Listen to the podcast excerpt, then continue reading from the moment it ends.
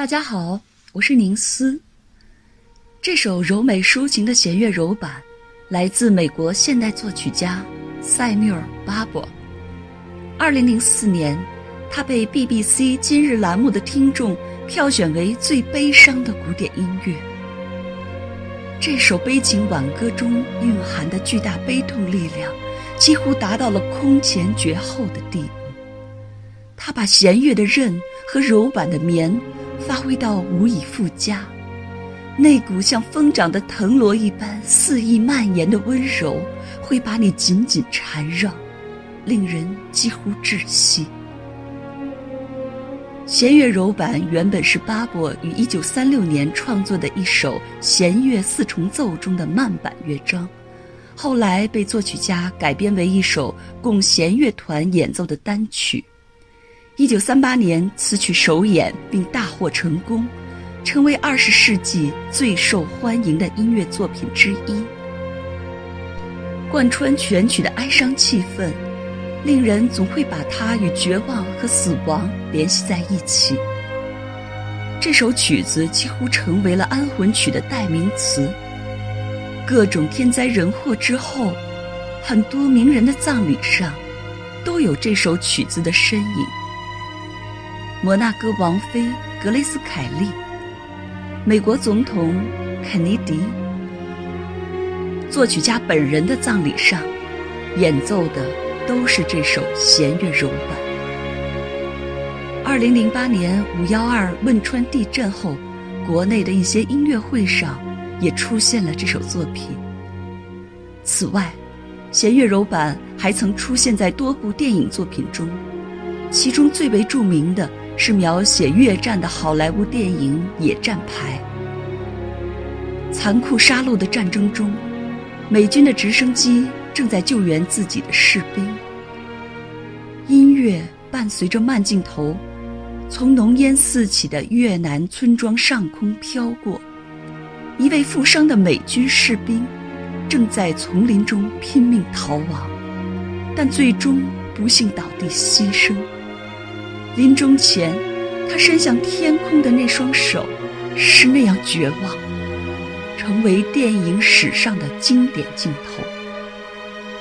这段柔板的悲悯情怀，与战争的满目疮痍，更是发出强烈的共鸣，震撼着观众的心灵。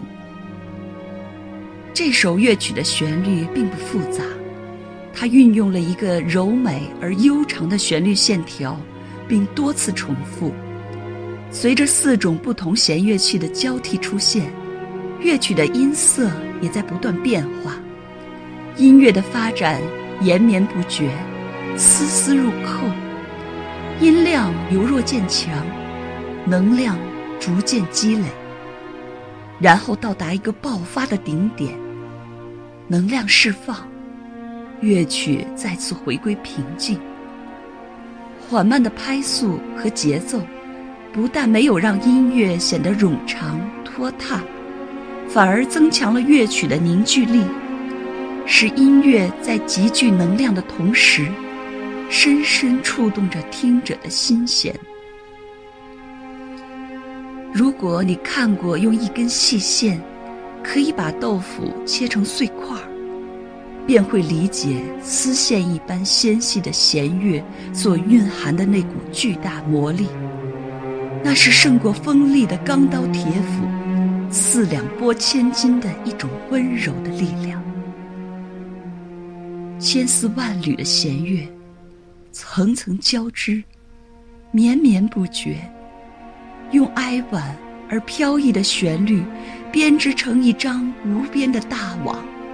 将你笼罩在一股忧郁的气氛之中，无处逃脱。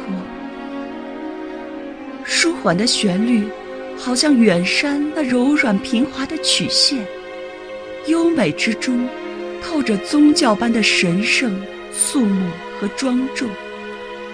那股深深侵入骨髓的哀痛，仿佛可以穿透无边的旷野和低迷的天际。远抵那无法触及的过去和未来。弦乐丰沛透明的音色和宽广辽阔的气势，给乐曲平添了一股史诗般伟岸壮丽的气魄。在这反复盘旋的凄美旋律中，你能感受到一股悲壮色彩的崇高情怀。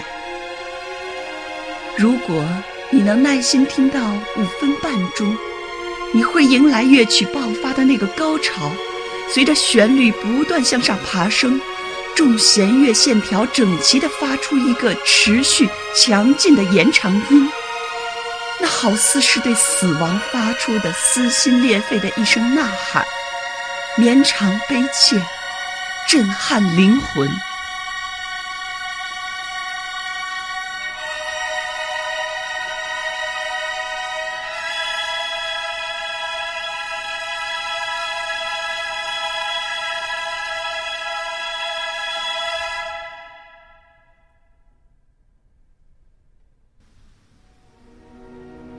然后是死一般的寂静。